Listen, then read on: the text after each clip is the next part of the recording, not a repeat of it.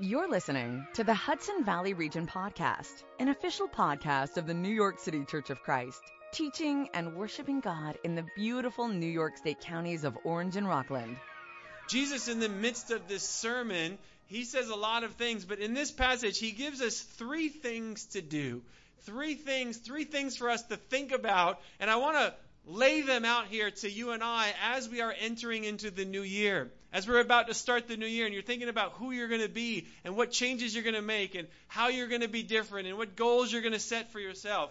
Here are three things that I like to encourage us, challenge us, inspire us to incorporate into our new year. First of all, ask.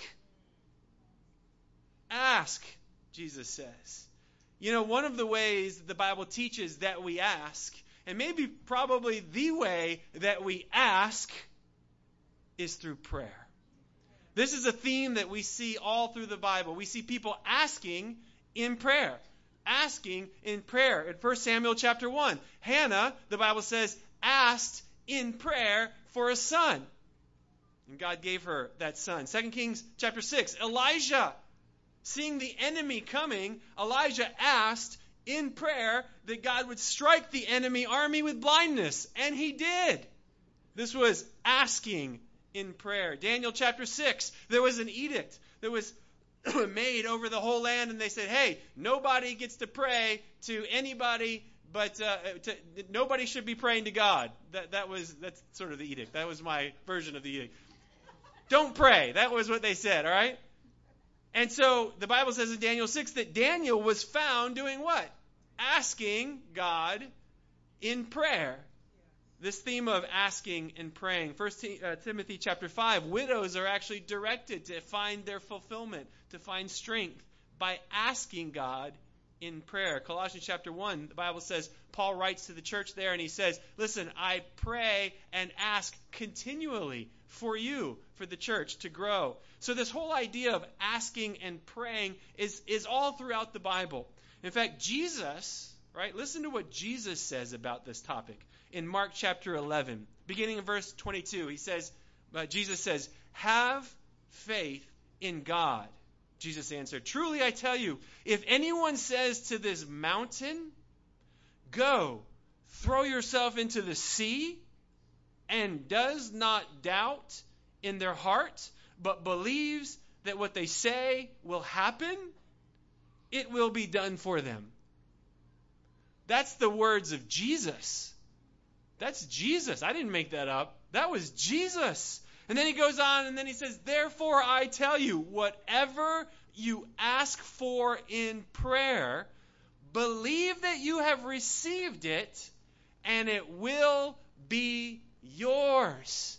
Again, Jesus saying, ask in prayer. And he says, and when you stand praying, if you hold anything against anyone, forgive them so that your Father in heaven may forgive your sins. So my question for you and for me today as we go into the new year is this. What is your prayer plan for 2017? What is your prayer plan? How are you going to ask? What are you going to do?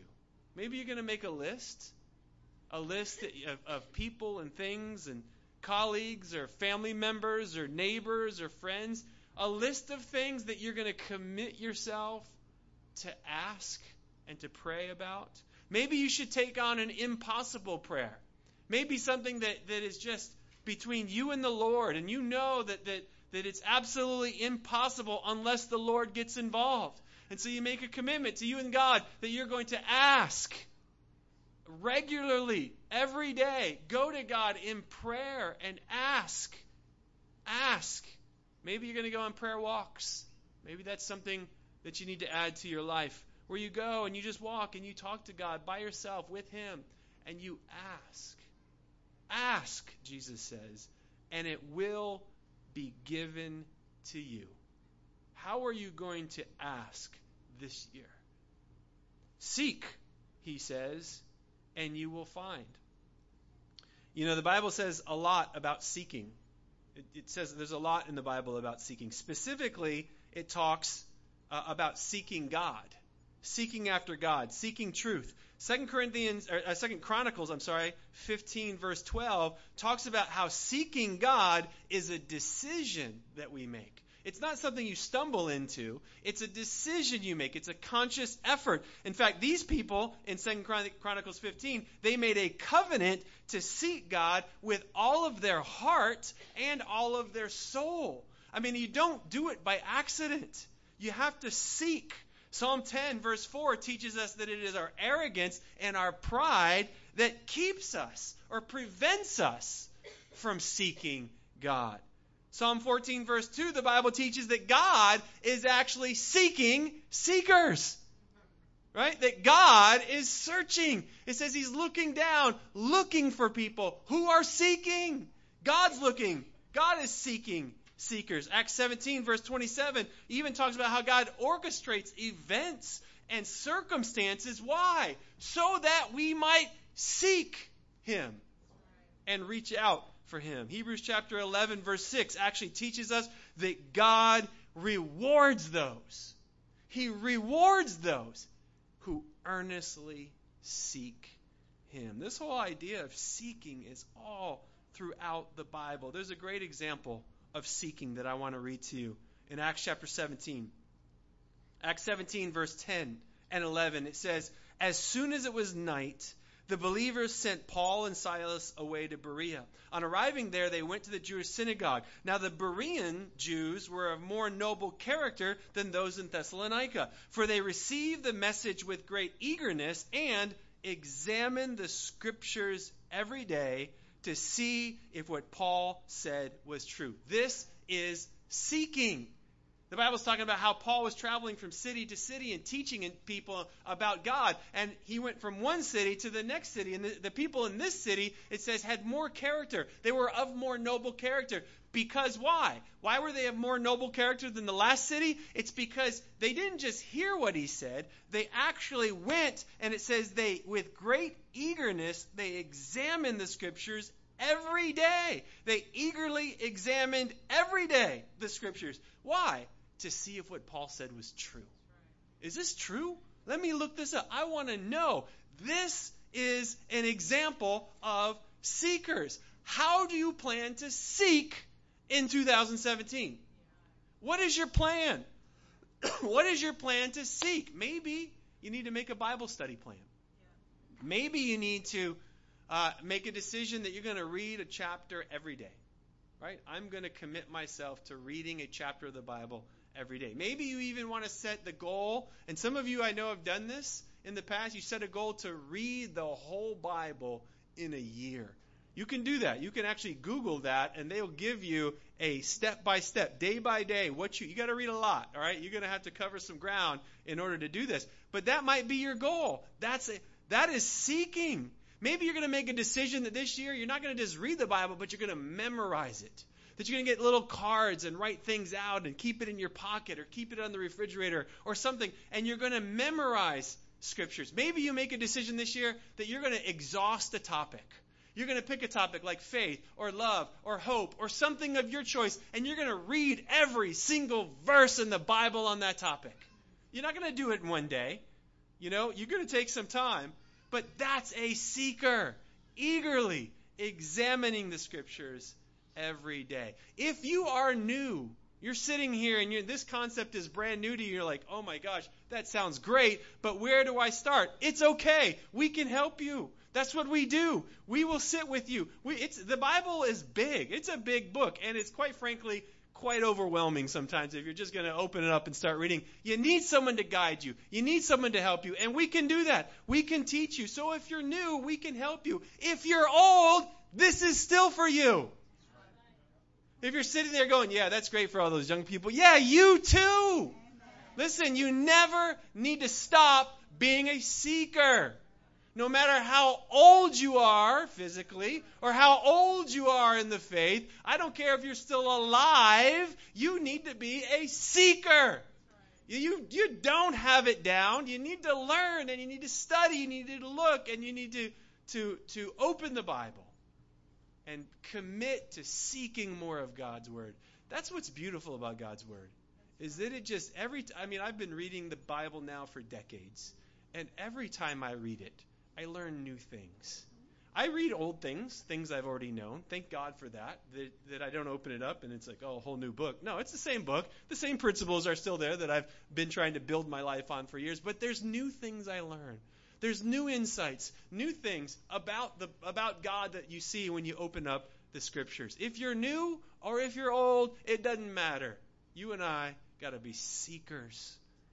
We got to be men and women who open up the Bible every day. How are you going to be a seeker in 2017? Ask, Jesus said, and it shall be given to you. Seek, and you will find. And then he says, knock, and the door will be opened. Knock, and the door will be opened. What does that even mean? Knock, and the door will be opened. Well, clearly it's a metaphor, right?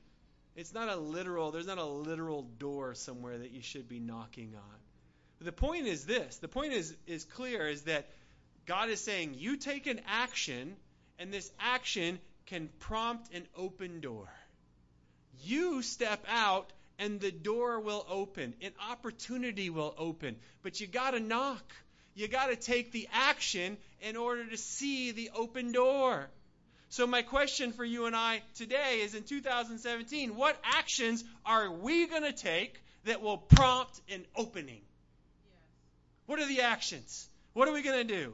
How are we going to knock this year? Maybe you're going to decide this year to be more sacrificial in your financial giving. And you're going to open your treasures, as they did in Matthew chapter 2, verse 11. Maybe you're going to decide to be more humble and let God influence you even more and change you. And you're going to open room for the Spirit, as they did in Matthew 3, verse 16. Maybe you're going to declare the praises of God by opening your mouth, as they did in Luke chapter 1, verse 64. Maybe you're going to show mercy and love and kindness to somebody, and you will then open the prison doors and set people free from the things that keep them in bondage, as they did in Acts 16, verse 26. Maybe you're going to let down your defenses and you're going to open your heart,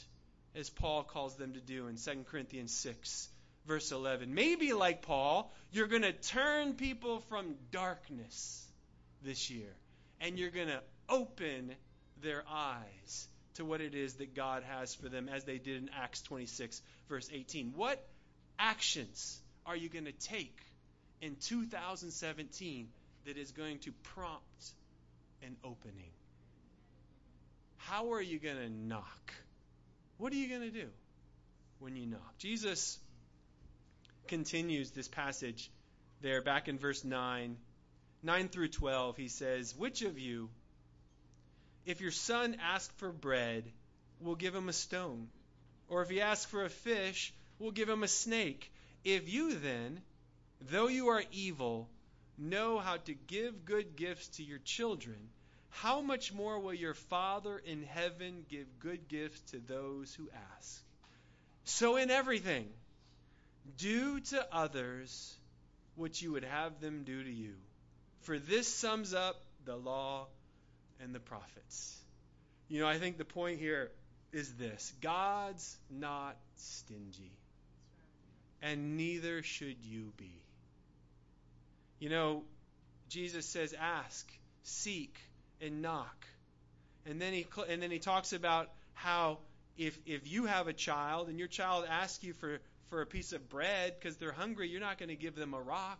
You know, or if they ask for fish, you're not going to give them a snake. Jesus is like, listen, you and I being evil, we know how to be good. Then how much more will God, who is good, give to us? God wants to bless us. He wants to answer the door. He wants us to seek. He wants us to ask. He wants to give to us.